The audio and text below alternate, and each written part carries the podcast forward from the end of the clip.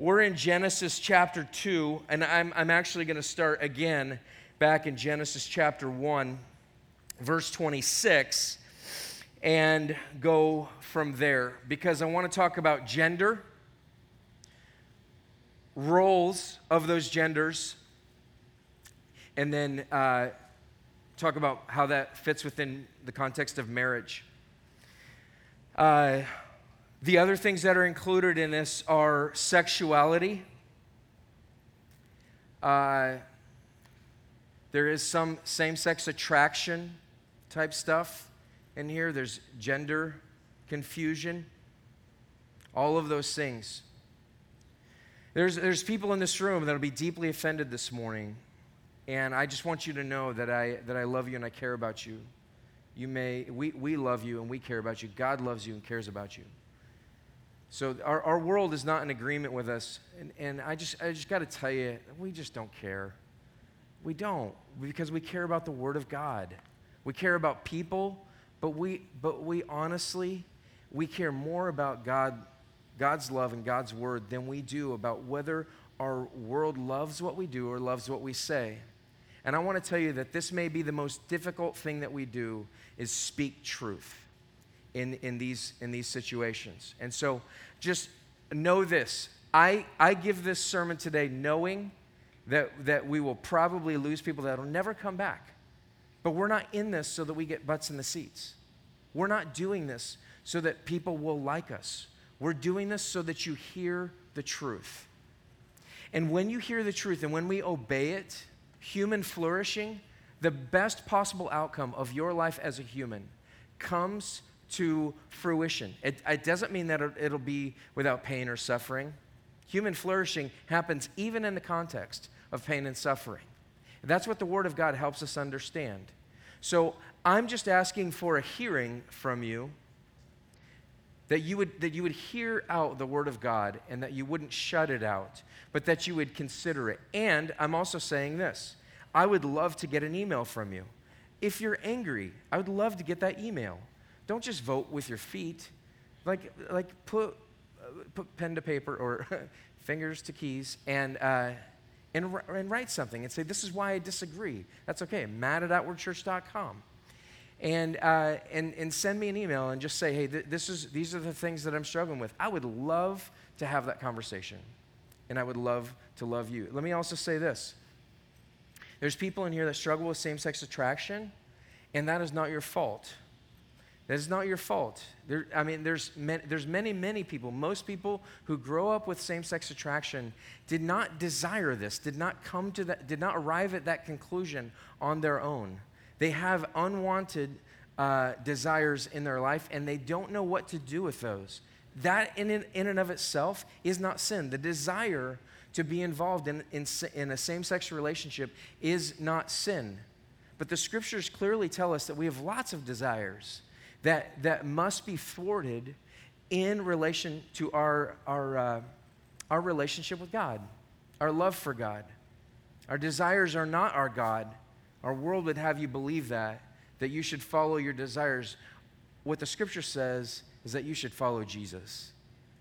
So, what does that look like? And the, the biblical claim is this is that when you follow Jesus over your desires, that human flourishing is possible for eternity for eternity. So uh, let's get into this, this passage. I, am going to return again and kind of from here through the end of chapter 3. Um, there will be a lot of, we'll be going back and forth into, into different scriptures and things like that because it all kind of is included and in, in together. And so we'll be, we'll be all over the place a little bit. My, my point is going to ultimately go to uh, chapter 2, verse 15. But let's start back in 126 again. It says, Then God said, Let us make man in our image after our likeness, and let them have dominion over the fish of the sea, and over the birds of the heavens, and over the livestock, and over all the earth, and over every creeping thing that creeps on the earth. So God created man in his own image. In the image of God, he created him. Male and female, he created them. What is very clear from this is that there are only two genders. God created two genders. That is all. There is no midstream version of this. There are claims being made based on people who are born intersex, who are bo- born with both male and female genitalia. Sorry that I had to say that word. Uh, but the claim is, is that, see, there is, there's a degree of sexuality, and these people just happen to be in the middle of that. The truth is, is this, is that that is not communicated in Scripture. Uh, when God created humanity, He created them with chromosomes. And for the male, there's an X and a Y, and for the female, there's an X and an X. And what people have found, people that believe the scriptures or who have a more conservative viewpoint, when they see people who have any type of a Y chromosome, because there can be other kinds of chromosomes. When someone has a Y chromosome, they are always uh, given towards maleness. They are a, a male. And so there's been a lot of confusion here as, as, people have been born with both uh, genitalia, and how the doctor has said, well, since gender is a social construct, our culture and our world makes gender, then therefore you should just pick whatever gender you wanted and go with that. The problem with that is that when someone uh, says, I'd like this child to be a girl, and yet they have a Y chromosome, is that this creates massive issues later on in life. It creates, it creates massive problems later on in life. The reason why I bring that up is that this is not an argument against the scriptures. One of the things that's happening today is that people who are seemingly wise will come out and say, Yeah, but what about intersex? Or what about this? Or what about that? And their argument seems wise. And we, as Christian people, can be fooled into a lot of things. If someone just claims that they read the Bible or that they have read the Bible or that they love God or something, and, and they, they come up with a, a possibility, there are some of us who just say, well, they're within the Christian stream of things and, they, you know, it, it's probably fine. He thinks this, I think that, you know, that, that kind of a deal. But that's not true. That is uh, to revise the Scripture. That is to revise Scripture and to say that something else happened there. In fact, Jesus also affirms the idea of two genders. Matthew 19, verse 4 through 6. He says, Have you not read that he who created them from the beginning made them male and female? And said, Therefore, a man shall leave his father and mother and hold fast to his wife, and the two shall become one flesh. So they're no longer two, but one flesh. What therefore God has joined together, let not man separate. What Jesus is communicating there is he's saying, he's saying that God, from the very beginning, there is male and there's female. A little bit further in that passage, he acknowledges the idea that people are born as eunuchs without genitalia or without the functioning genitalia or something along those lines. There is an affirmation that some people are born in this uh, are born in this way and yet he still says there are only two genders. That's out of Matthew 19, if you want to go back and look at it. In our world today, uh, right now, they are pushing this idea of multiple genders on us over and over and over again. And I got to tell you that if you're a believer in Jesus Christ, it doesn't mean that you need to stand up and be obnoxious. And it doesn't mean that you need to stick your finger in someone's face or disrespect someone who identifies themselves as a transgendered person. No, what's true about them is that they are they have been created in one of these two genders. And the gender that God has created them is, the, is their gender. That is who they are. That is who God created them to be. And that they should be loved as an image bearer, regardless of whether they identify as any number of genders that our world and our state is putting out there today. This, this is insanity on a new level. This is absolute insanity on a new level. And when it comes to the creation story and how the world was created, secular people often point to science and say, How dare you, uh, you stupid Christians, to believe by faith that the world was created uh, by God's hand? Because science clearly pr- proves that differently. And when it comes to gender, what we would say is, we would say to them, How dare you believe uh, that you can determine your gender by faith? Because it's scientifically proven that you are either male or female. There is nothing in between. And they can him and they can ha and they can make excuses for those kinds of things. But I need to tell you, the scriptures are very clear. What should we think about that? We should think about it from the scriptures. There are only two genders.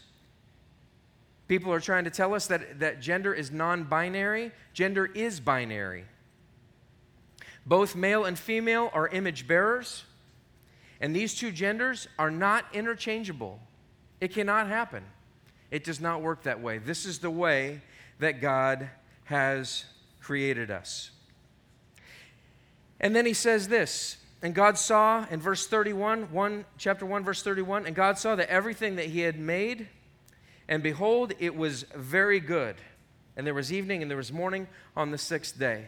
Denny Burk says this He says, What God calls good or very good, is binary sexual complementarity. God calls good binary sexual complementarity. This goes further into massive events that we have going on right now the Women's March, equal pay for women, um, I mean, sexual violence against women all of these things. Think about all of these issues. All of these issues are, are encapsulated in this teaching here. It's, it's all in there. There's nothing more offensive than believing the first few chapters of Genesis. So let's get into this here in chapter 2, verse 15 of Genesis now. It says, The Lord God took the man and put him in the Garden of Eden to work it and keep it. That's where we left off. We said last week that work is a good gift from God, that paradise is a place that has work. And that work is meaningful and it has and it gives us value.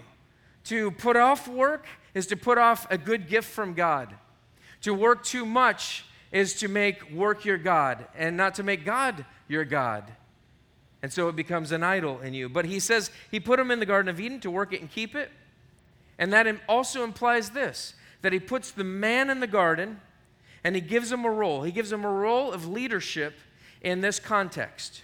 We'll get to that, we'll get to more of that in a minute. And the Lord God commanded the man saying, You may surely eat of every tree of the garden, but of the tree of the knowledge of good and evil you shall not eat, for in the day that you eat of it you shall surely die. That's foreshadowing for chapter 3.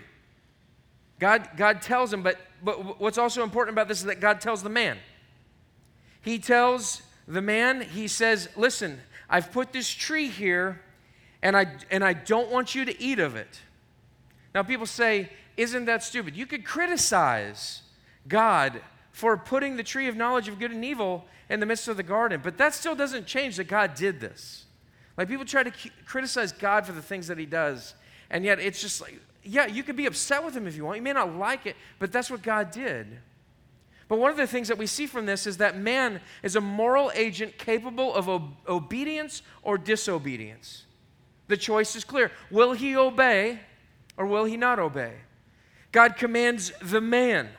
He gives the man the command. He's communicating to this guy and he's saying, You must not eat of this tree. He is a moral agent. There is no other created being that is a moral agent. We are distinct in that way. We can teach our dog, or I don't think you can teach a cat. That's why I hate cats. But uh, uh, to be honest, I don't like people that like cats. So uh, I'm just kidding. But uh, you can train your dog that when he does this, he's going to get his nose rubbed in, in that. But that's not morality. Morality is decision making. And say, I'm going to I'm going to go along with God or I'm going to go my own way.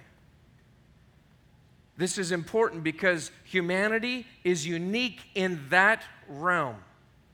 You can look at an ape and you can say, well, an ape can do this and do that and, and, and learn these various things, but an ape is not a moral agent.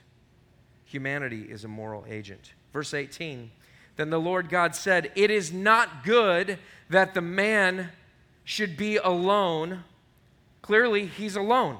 God commanded him, he's alone. God is giving command to him.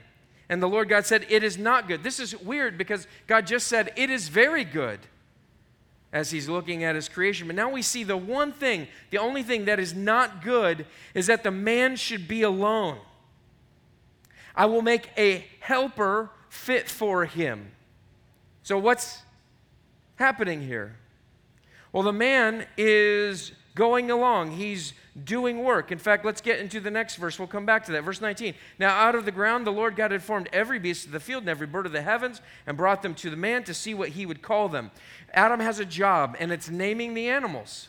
He's naming the animals. He has a role, he has a responsibility. It is delegated dominion. He, the commentators and scholars call this, uh, he is a vice regent, God's vice regent meaning he's, he is a ruler over this particular aspect of God's creation, of God's world, God's universe. God has delegated his responsibility to him over animals and, and such. And so he brings them to the man to see what he would call them. And whatever the man called every living creature, that was its name. It stuck. God said, Hey, I'm giving you this responsibility. He hands it off. He's not a micromanager. He, he gives it to Adam and he says, Adam, go ahead and do it. Adam does it. The man gave names to all the livestock and to the birds of the heavens and to every beast of the field. So Adam is in the midst of his work. He's working, he's working, he's working, he's, he's getting things done. Yet God has pronounced this, he has acknowledged something, and he, and he said, I, he's kind of saying this I want you to see, Adam, that it is not good that you are alone. You need to see that there's something about your life, there's something about your world that lacks a counterpart, that lacks uh, an other, an otherness. And so he says, But for Adam, there was not found a helper fit for him, which is so crazy to me because it was like Adam was sitting there naming the animals, and he's like looking at this animal. and He's like, Are you going to be my helper? Are you going to be my helper? And, it's, and it, it's just like he had to go through all of these animals until he got to the end. And it says, But for Adam, there was not found a helper fit for him. And so it's leaving this question open of what will this helper be? What will this helper look like? And what is, what is a helper?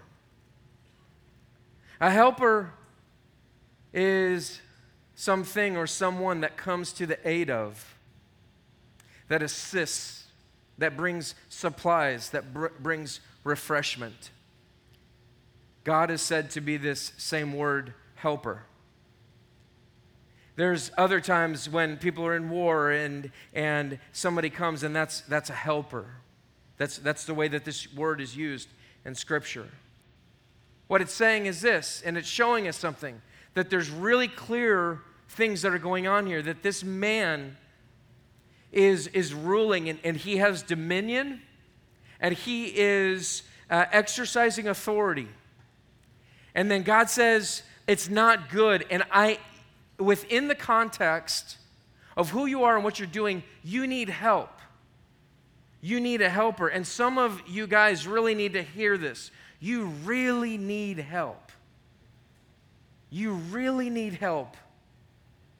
And you haven't seen that. You think that your spouse is there to just kind of be a pretty wallflower or something like that but you don't see the need that you have. and so it says this in verse 21 So the Lord God caused a deep sleep to fall upon the man. And while he slept, took one of his ribs and closed up its place with flesh. Keep in mind this Adam was formed from the dust of the ground, and then Eve is formed from the man who was formed from dust of the ground. So Eve is formed from this guy. This guy, a rib is taken out, and God fashions, creates this woman, this, this beautiful creature. And he says, And while he slept, he took one of his ribs and closed up its place with flesh. And the rib that the Lord God had taken from the man, he made into a woman and brought her to the man. And Adam says this in verse 23 Then the man said, This at last is bone of my bones and flesh of my flesh. She shall be called woman because she was taken out of man. In the Hebrew, it's a song or a poem. And it, and it, and it rhymes. It goes like this She shall be called Isha because she was taken out of Ish. I, Adam breaks into song and he, and he just starts rejoicing over this, over this woman. And then it goes on from here. Then, therefore, a man shall leave his father and mother and hold fast to his wife, and they shall become one flesh. And the man and his wife were both naked and were not ashamed. Like, think about the beauty and the lack of shame. We could describe this in some ways, and it, and it would come across as pornographic. Because God brings, God creates this woman. Can you imagine Adam's ecstasy? And what that, that poem is describing ecstasy that he has over his new wife, over this, this woman. He's exclaiming, like, wowza! Like, oh my goodness! Like, holy cow! God, this is amazing. Like, I, I can't even imagine it. That, that part just kind of shocked me a little bit uh, this time as I was, I was reading it. What we need to see from this is a couple of different things. Is that it's not good for man to be alone. And so God creates a helper fit for him. In our world today, what our world is telling us is that we have exact equality that anything that you can do, I can do. Any position that you hold, I can hold. Uh, we can reverse our roles within the context of our marriage. I don't need a man or I don't need a woman. I need someone of the same sex. I need someone of a different sex who's changed into the same sex. Think about the confusion that's happening in our world right now. But what's happening in this scripture and in this passage, because uh, design equals intention. God's design equals intention and therefore human flourishing. It doesn't mean that because of the fall, because of sin, that we, that we don't have other desires, that there aren't other things that come into our minds and things that are in our hearts. We're guaranteed that we will have sin. We've talked about this over and over again from 1 John. If anyone claims he is without sin, uh, the truth is not in him and he's a liar. That's actually reversed. He's a liar and the truth is not in him.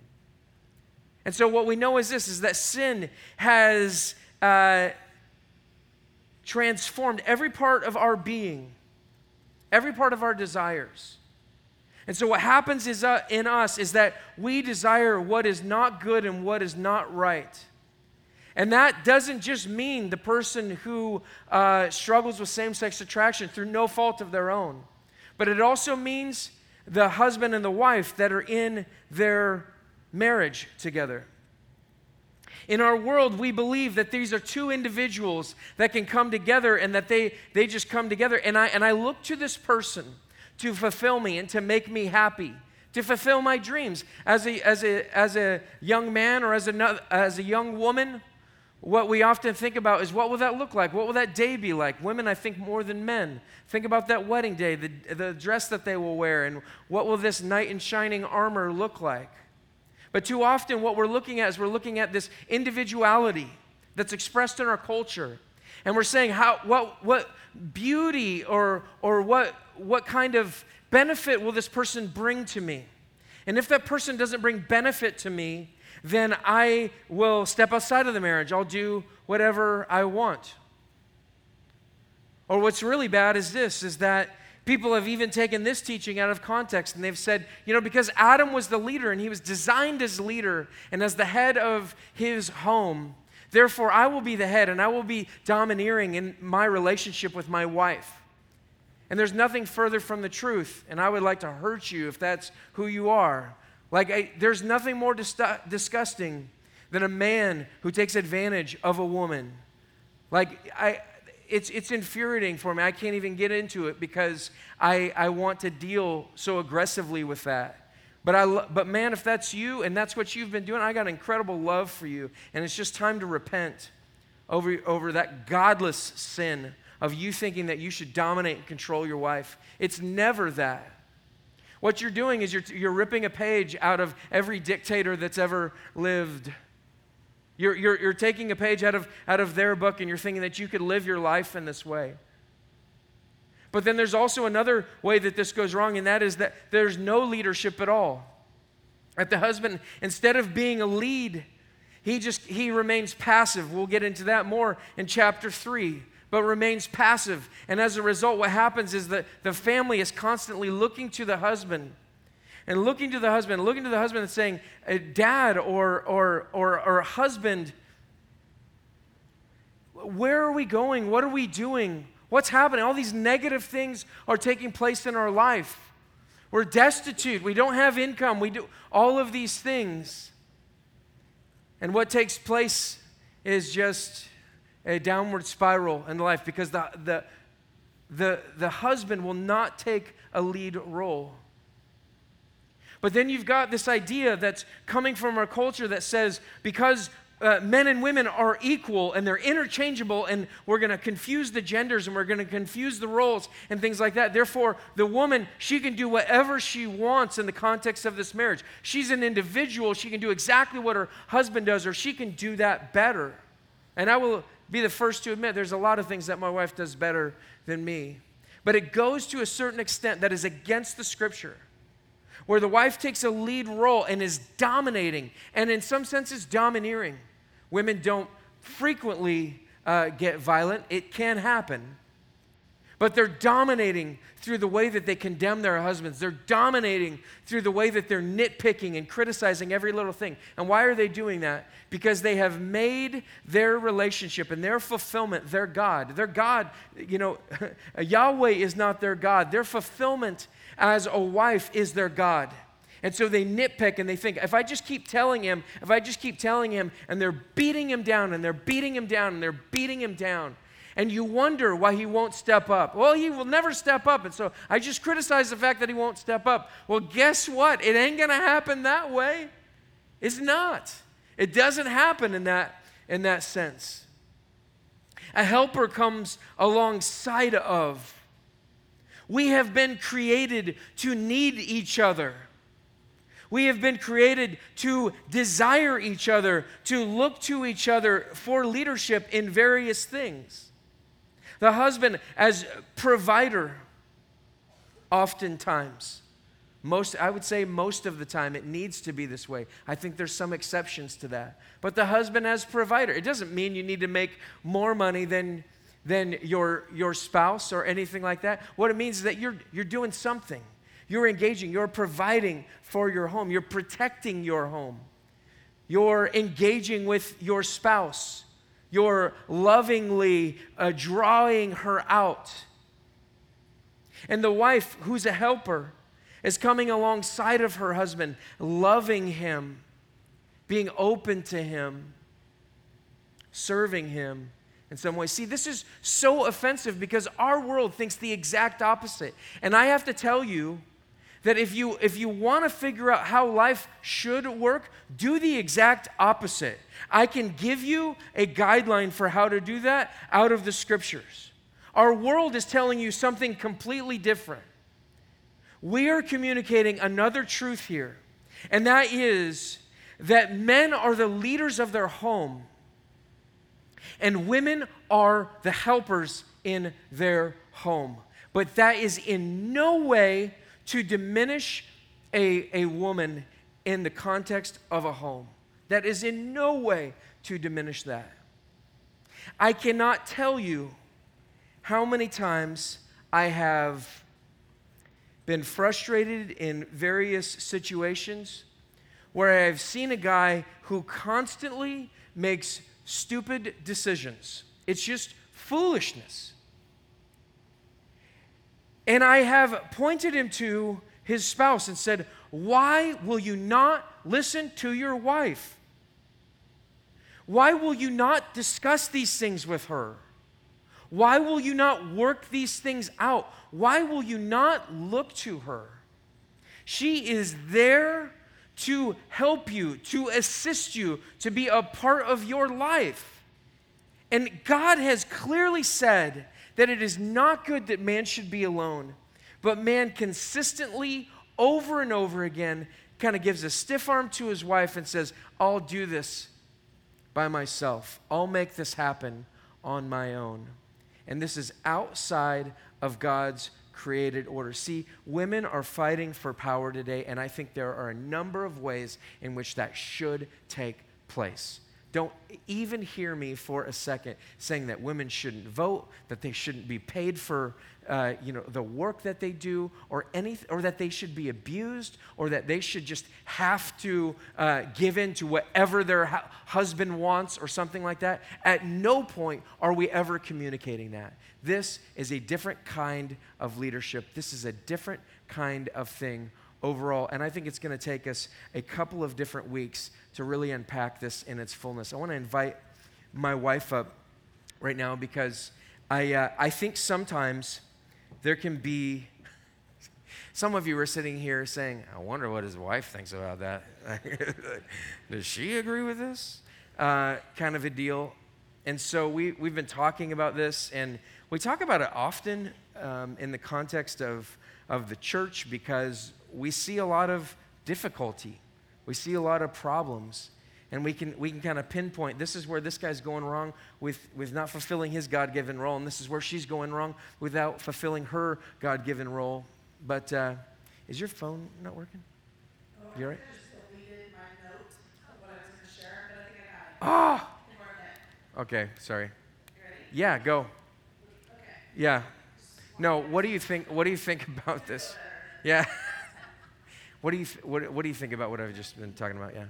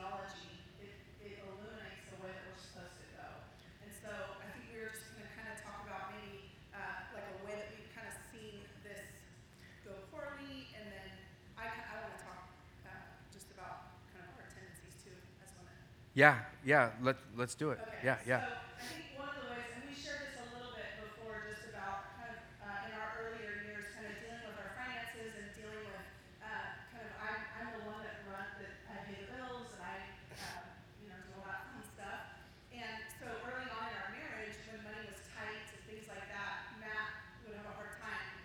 You know, he just didn't want to talk about it. And so that was hard for me because I, I kind of felt alone and I'm trying to make these decisions and things like that. But I think where that really changed for us was when Matt engaged in the conversation. And he led in that way by engaging in the conversation, and it allowed us to set direction for where we were going. I needed that direction from him.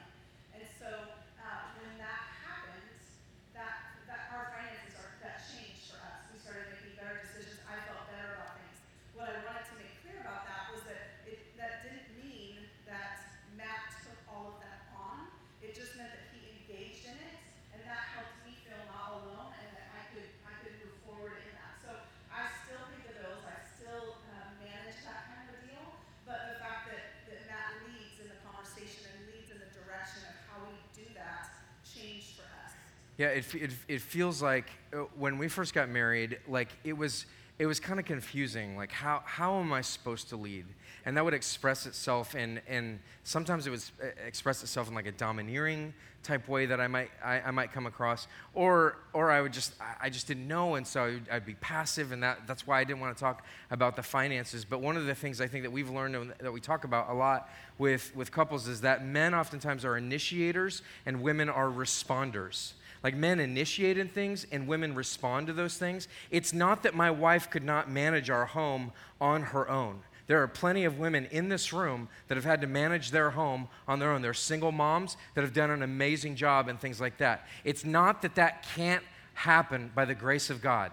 It's that this is, th- this is the way that it was designed to happen, that men would initiate it in things and that women respond to those kinds of things. So she is looking for me to initiate and me not respond and, and, me not initiating uh, keeps her from kind of responding and things like that or it ends up respond you end up having a negative response either in frustration with me no never no okay uh, having a negative response in, in those kinds of things so yeah what do you, what do you think about this idea of, of, of a helper that idea of, of somebody who's who's a responder who kind of comes alongside of me. No, I think, what- as you were saying, I, I think we can be a hindrance to one another when we, uh, because I think by doing that, it didn't allow me to operate maybe in my full capacity. Yeah. So I think we can, we can bless each other when we're functioning in our roles, uh, properly, biblically. Uh, I can be who I'm created to be. When, in the, um, the, the helper, the term, if you look back at it, there's lots of just really cool studies about that word, that, that there is strength involved in that word. That's used in like a military, right? That's used in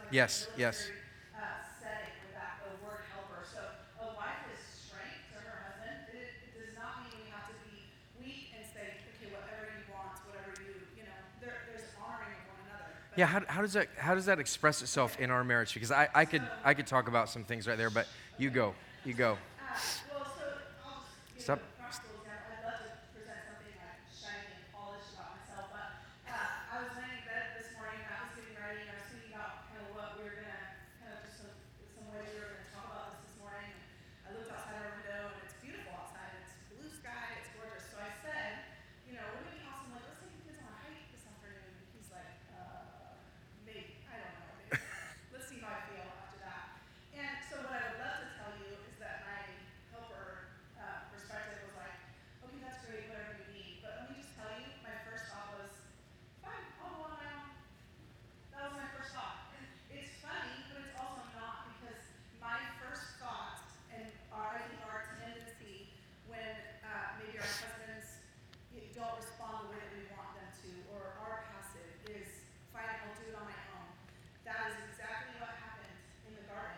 Is that the woman said, I'm going to do what I want. I'm going to do that on my own. And so uh, Tim Keller says, what if that we realize that the greatest hindrance in our own marriage is our own selfish or self-centered nature. And so I think, uh, so we'll see on Instagram who honors who. We'll find out later, no pressure. I'm not in, on Instagram, so I won't see it. Yeah, I wasn't talking about you. yeah. Anyways, uh, I think we can hinder one another, and so uh, when we when we pay attention to kind of the, the core of our own hearts and our own, our world tells us like, you know what? If you want to do that, great, go do that. And honestly, like as women, like God did create us with strength. And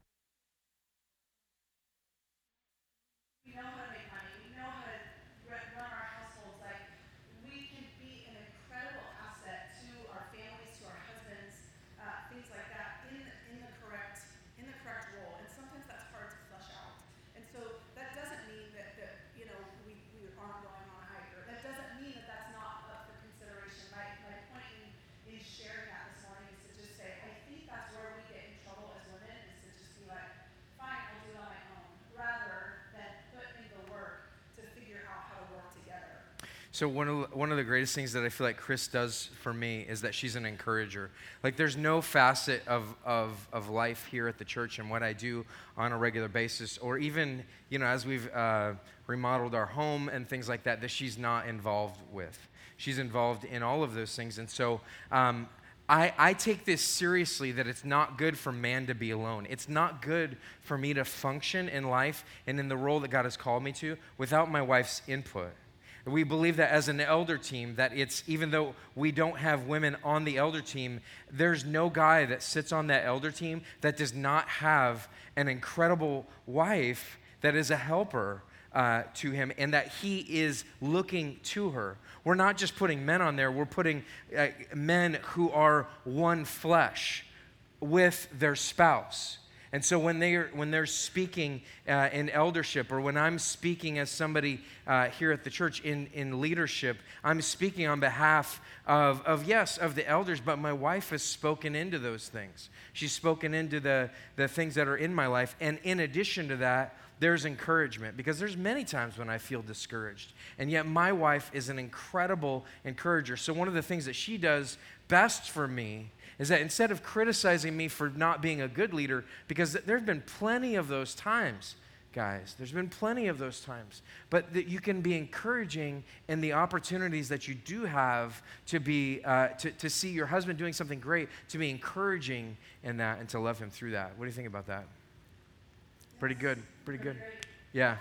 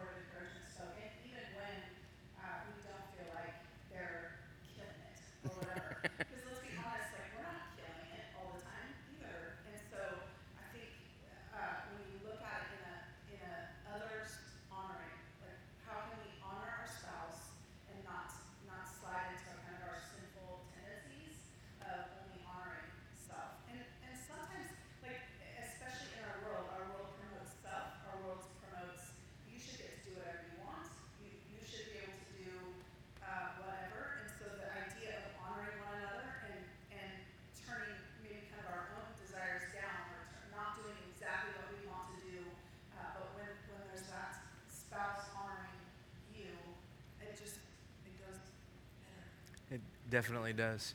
I want to talk next time about like Ephesians 5 and uh, read and read that together. I really wanted to get into that today with both of us, but I think it'd be really good for us to talk about that whole idea of submission and headship, and I think that'll happen kind of next week. So thank you, babe. I appreciate it. Love you.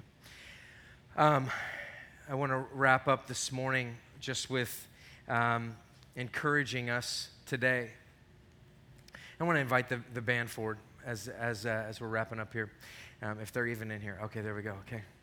I want to in- invite us this morning into real conversations in our relationships.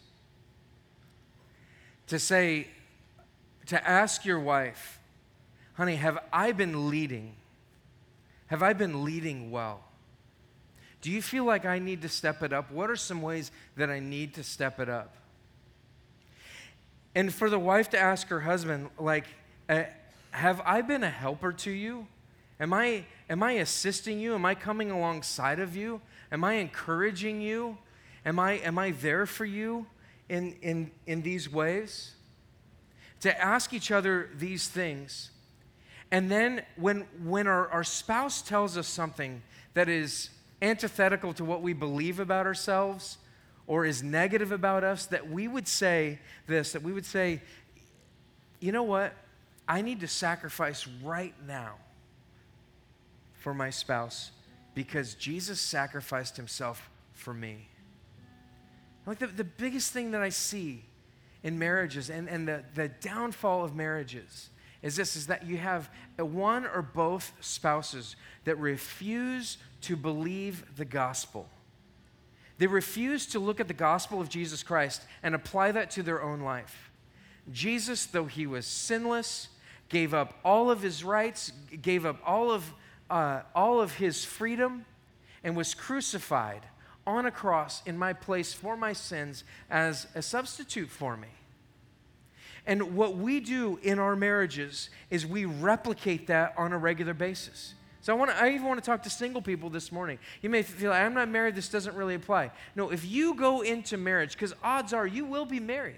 If you go into marriage thinking, I'm looking for this person to fulfill me, rather than saying, I'm going into this marriage to sacrifice myself because this is God's program for me becoming the person that God has called me to be. Until you see that, until you see that the gospel should pervade every part of your marriage and that it speaks into every aspect of what's going on, you're going to be missing it. You're missing human flourishing. I got to tell you guys, like, I, I love my wife and I love our marriage so much. We have so much joy in our marriage. I'm not lying about that. I don't think that we always have joy. There are difficult times. But I got to tell you that for some of you that are in the midst of pain and uh, things that are going on, there's more out there. There's more that God has for you. So I, I want to I wanna invite us to bring the gospel to bear on our lives, and even more so, to. Uh, maybe make yourself known. What stinks is when people come up and they say, uh, She left me finally. And I was like, I didn't know that there was a problem to begin with. Or he left me, or this is the disillusion of the marriage. Like you gotta, you gotta make yourself known. And so I just, I wanna invite you to, you could fill out a connection card. You could send me an email, matt at outwardchurch.com you could, uh, for some of you this morning, you're saying, I'm, I'm struggling with gender issues. Some of you are saying, I struggle with same sex attraction. I would love to talk with you. I want to I wanna speak the gospel over you and tell you how much you're loved, regardless of what you've done, where you've been, how you struggle, the desires that you have, no matter what. I want to encourage you in that. Some of you have been domineering husbands. You've been, you've been violent. You've been, with your words, you've been abusive. And I, I want to love on you, brother. I want to care for you. Some of you wives have the same thing. We want to care for you. And so I just I want to make myself available in that. So if you need prayer for for any reason this morning, I just want to invite you uh, to just come back to this area back here by the communion tables, just right in between the THX boards and that right there. I just want to invite you. Uh, back there. I'm going to be back there. I'm going to ask some other elders and, and lead people to come back there with me. And we just want to pray for you. And uh, so this morning, as we go into uh, the Lord's table, I just want to invite you to confess your sins to the Lord.